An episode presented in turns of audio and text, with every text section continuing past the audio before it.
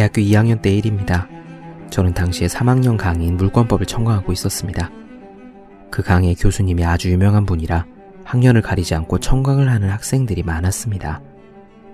200명이 정원인 대형 강의실은 항상 꽉 차곤 했지요. 수업 중에 교수님이 문득 이런 말씀을 하셨습니다. 공부는 그렇게 하는 게 아니야. 어떤 날은 잘 된다고 새벽부터 밤늦게까지 15시간씩 공부하고 다음 날은 쉰다는 핑계로 종일토록 누워 자고 그건 아니야. 매일같이 꾸준히 10시간이고 12시간이고 공부는 그렇게 해야 하는 거야. 마음 먹고 10km를 달리는 일은 쉽습니다. 3km라도 매일 빼먹지 않고 달리기가 어렵죠. 하루 단식은 할 수 있습니다. 꾸준히 소식하는 일이 어렵습니다. 벼락치기로 하루를 밤새는 것은 쉽습니다. 일주일 내내 독서실에서 사는 것이 어렵습니다. 불가에서는 이렇게 말합니다. 천배의 절을 열을 하는 것보다 108배를 100일 하는 공덕이 크고 108배를 100일 하는 것보다 3배를 10년 하는 공덕이 더 크다고.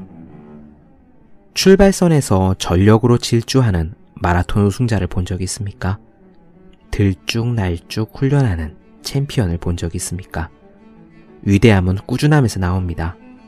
탁월함은 무시무종, 즉 시작도 끝도 없는 반복으로 얻어집니다. 돌을 뚫는 것은 화살이 아니라 처마에서 떨어지는 낙숫물입니다. 365 공부 비타민 탁월함은 반복이다 의 한 대목으로 시작합니다.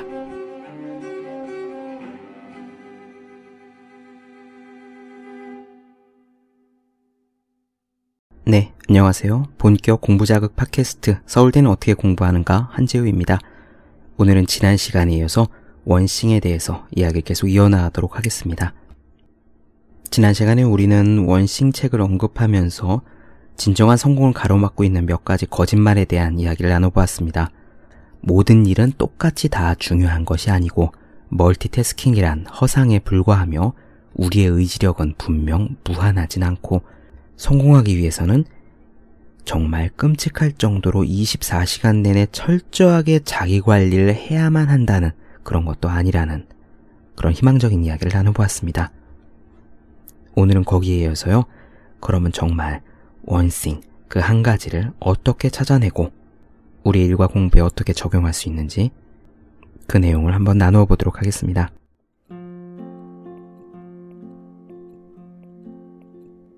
저 유명한 앤드류 카네기, 그 카네기 철강회사의 철강왕 있잖아요. 그 카네기가 대학생들에게 했던 강연 내용입니다. 여기 성공의 기본 조건이자 위대한 비밀이 있습니다.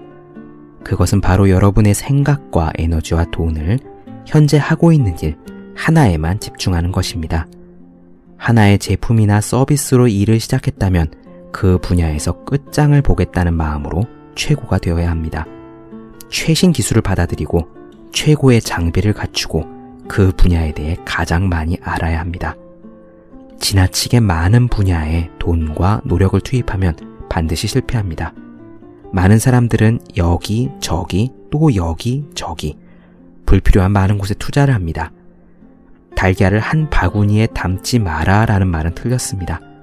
나는 이렇게 말하고 싶습니다. 달걀을 모두 한 바구니에 담고 그 바구니를 잘 지켜라 라고 말이죠. 주의를 기울이며 주변을 둘러보십시오. 단 하나에 집중하는 사람은 자주 실패하지 않습니다.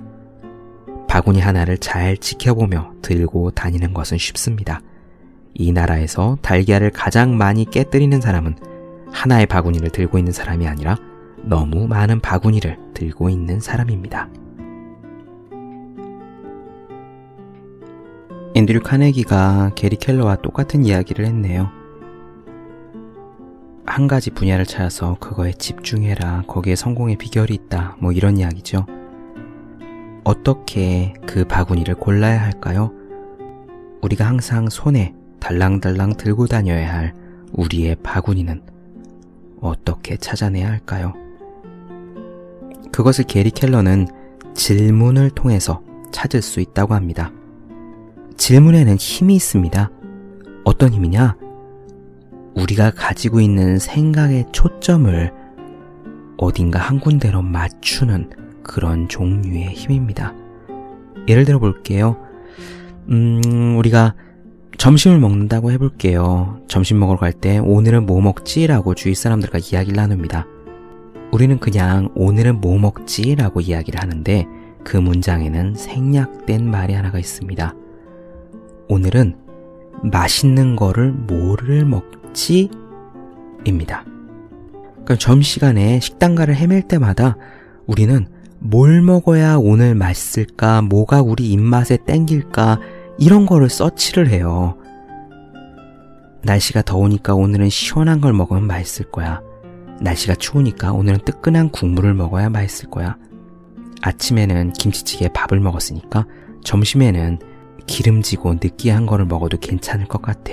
뭐 이런 식으로 생각을 한단 말이죠. 그런데 이때 질문을 의도적으로 다르게 던져보면 이를테면 말이죠.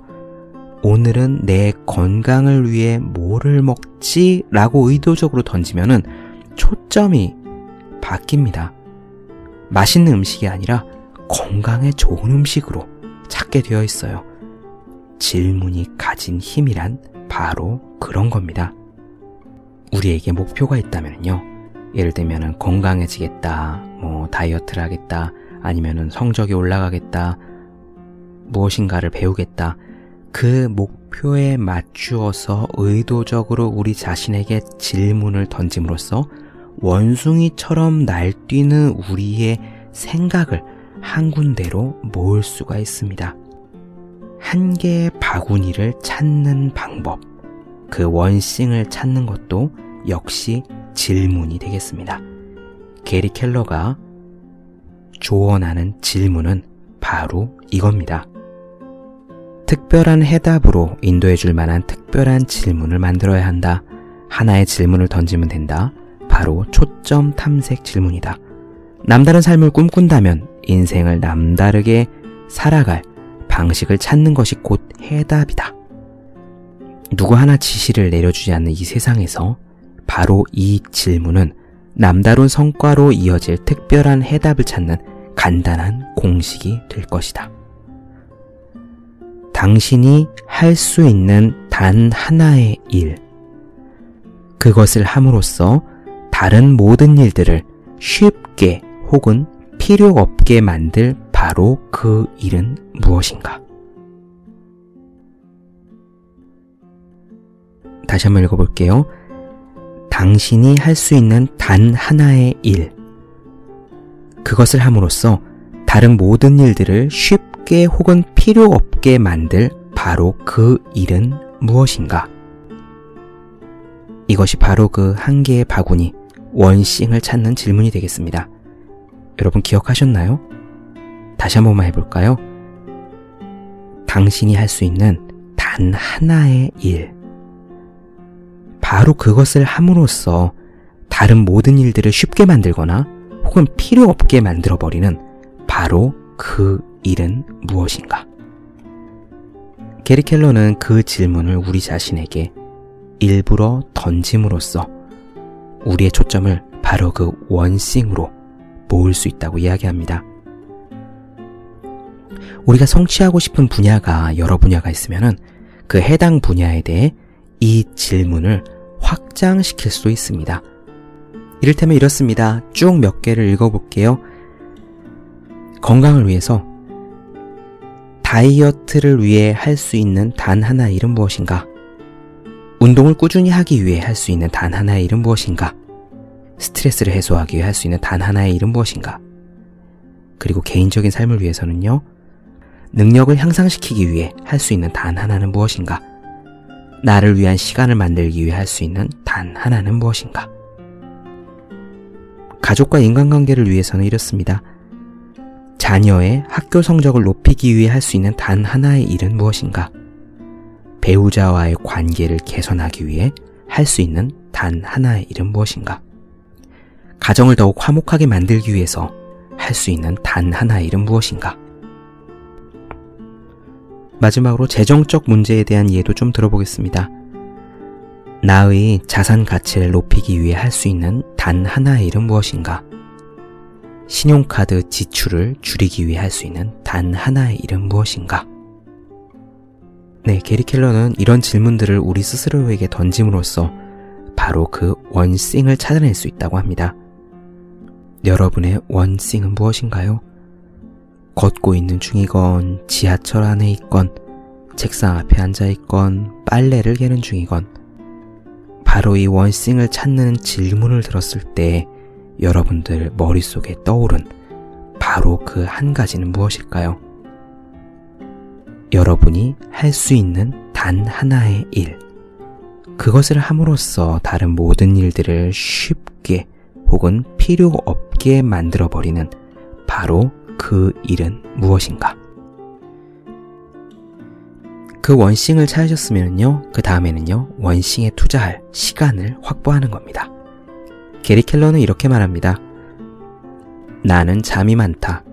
그냥 많은 정도가 아니라 조상 대대로 잠이 많다. 단순히 사람들을 웃기려고 하는 말이 아니다.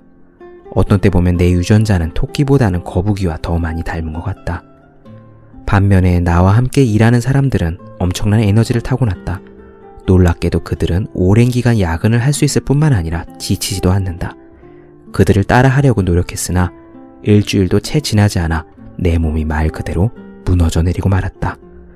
그때 나는 깨달았다. 더 많은 일을 하기 위한 수단으로 더 많은 시간을 투자하는 것 내게 불가능하다는 사실을 말이다. 신체적으로 불가능한 일이었다. 이런 점을 감안하면서 나는 내가 투자할 수 있는 시간 동안에 생산성을 가장 높일 수 있는 방법을 찾아야만 했다. 해답은 무엇이었을까? 바로 시간 확보였다.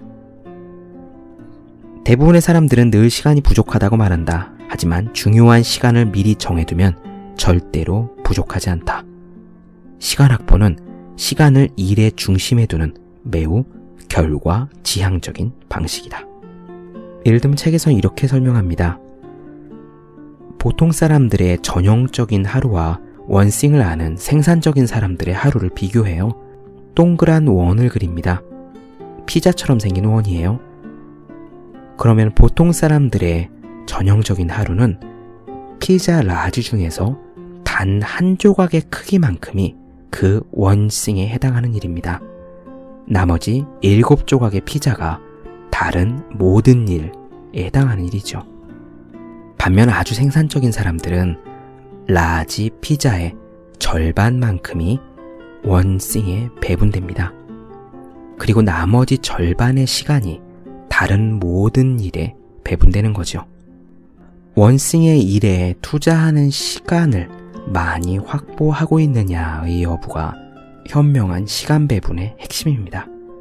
그날 정해둔 단 하나의 일을 마치고 난 다음에는 나머지 시간을 다른 모든 일에 룰루랄라 하면서 후다다닥 쏟으면 됩니다. 그래서요, 핵심은 이렇게 됩니다. 관건은 하루 중 최대한 이른 시간 중에 단 하나의 일을 할 시간을 따로 확보해 놓는 것이다.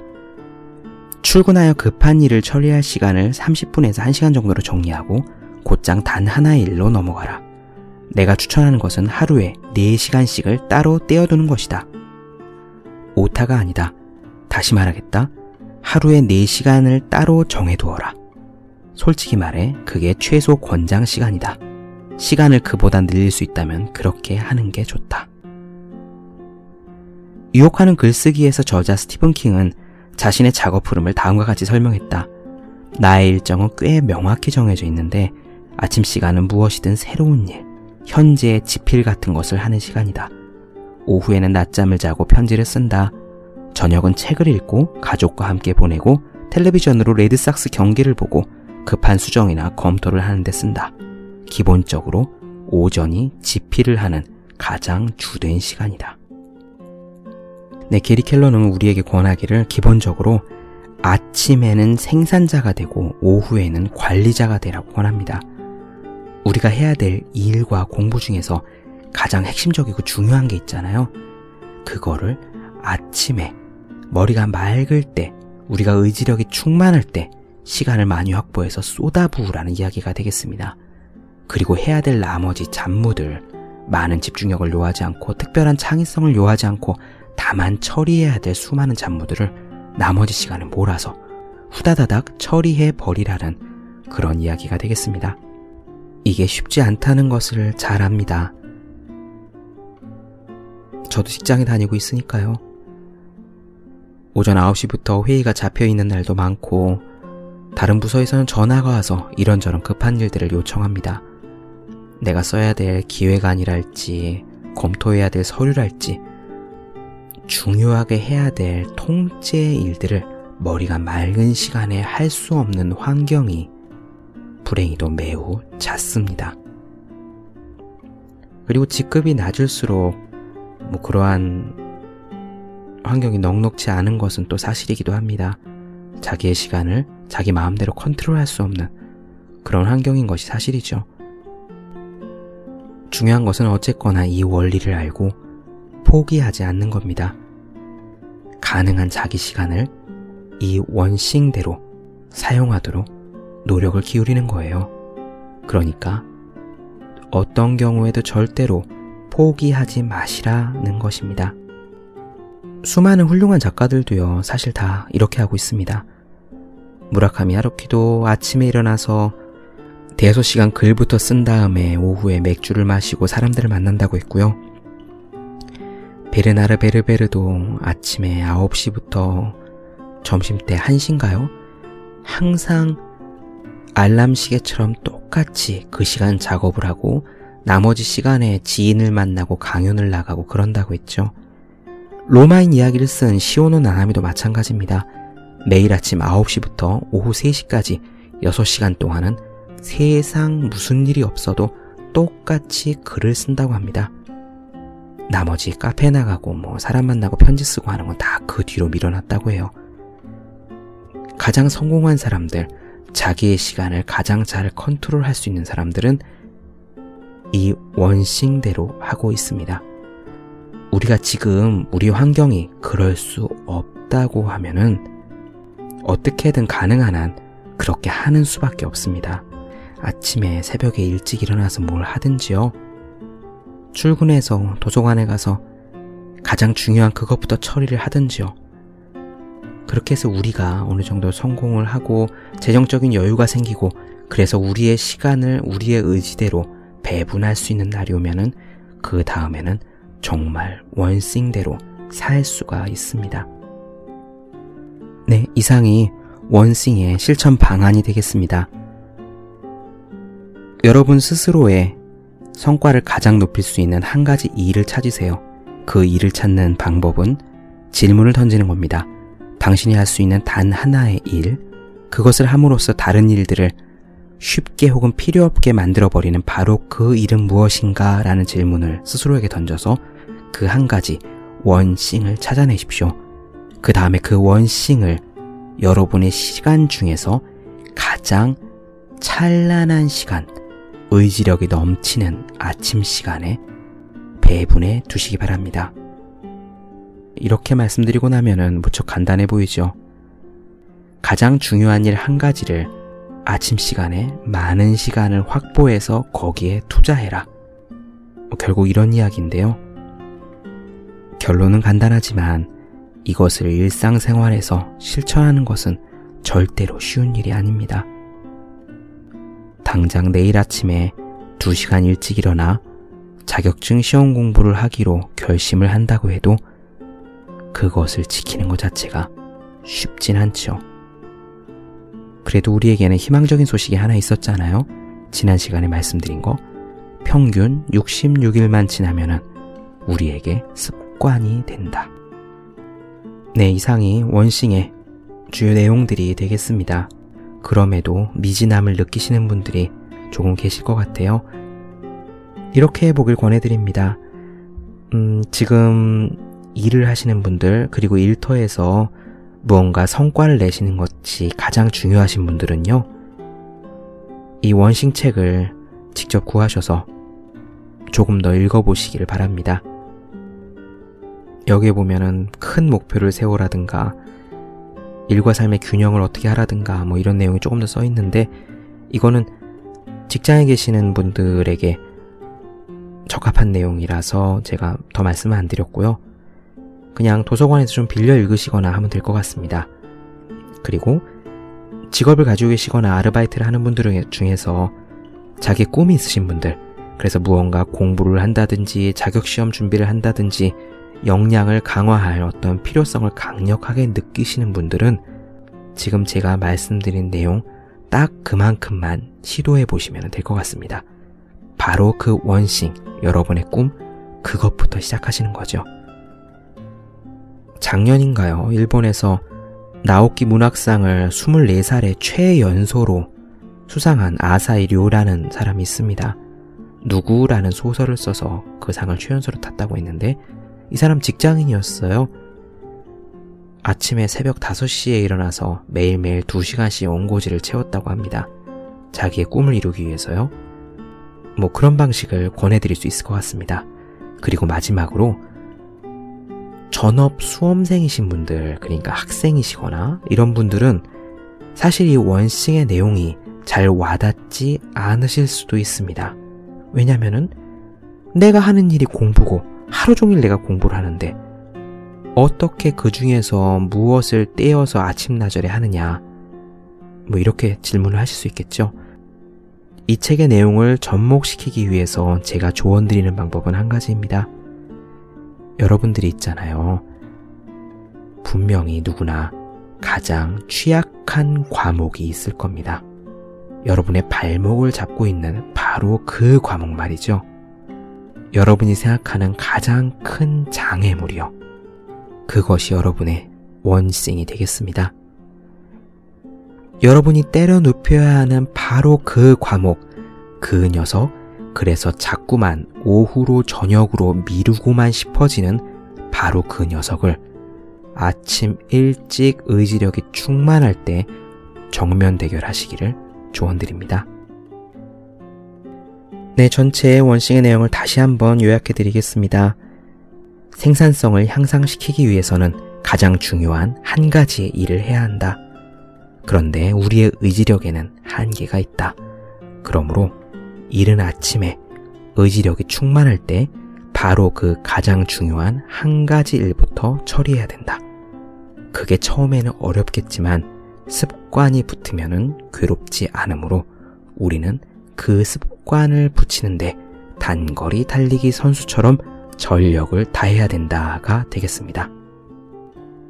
파울로 코엘류는요, 그 연금술사의 코엘류요, 어디선가 이런 이야기를 했던 기억이 납니다. 우리가 이 세상에 온 거는 마치 왕이 누군가를 그 나라의 특사, 대사로 삼아서 다른 나라에 보낸 것과 같다. 이런저런 다른 많은 일들을 하더라도 가장 중요한 처리해야 될 한 가지 일을 하지 않는다면 당신은 특사 혹은 대사로서 그 나라에 온 의미가 없다. 코엘류는요, 우리가 이 삶에서 이루어내야 할 우리 자기 자신의 신화, 그것을 찾아내라고 우리를 독려하기 위해서 그런 이야기를 했을 겁니다. 그리고 저는 코엘료의 그 아름다운 말이 우리의 공부와 업무, 그리고 우리 자신을 성장시키는데도 그대로 적용될 수 있다고 생각합니다. 여러분에게 가장 중요한 한 가지 일, 매일매일 그 일부터 하십시오. 아무리 힘들고 아무리 바쁘고 아무리 지치더라도 그 일 하나만큼을 놓치지 않고 매일매일 쌓아가다 보면 분명 여러분의 삶이 바뀌어 있을 겁니다.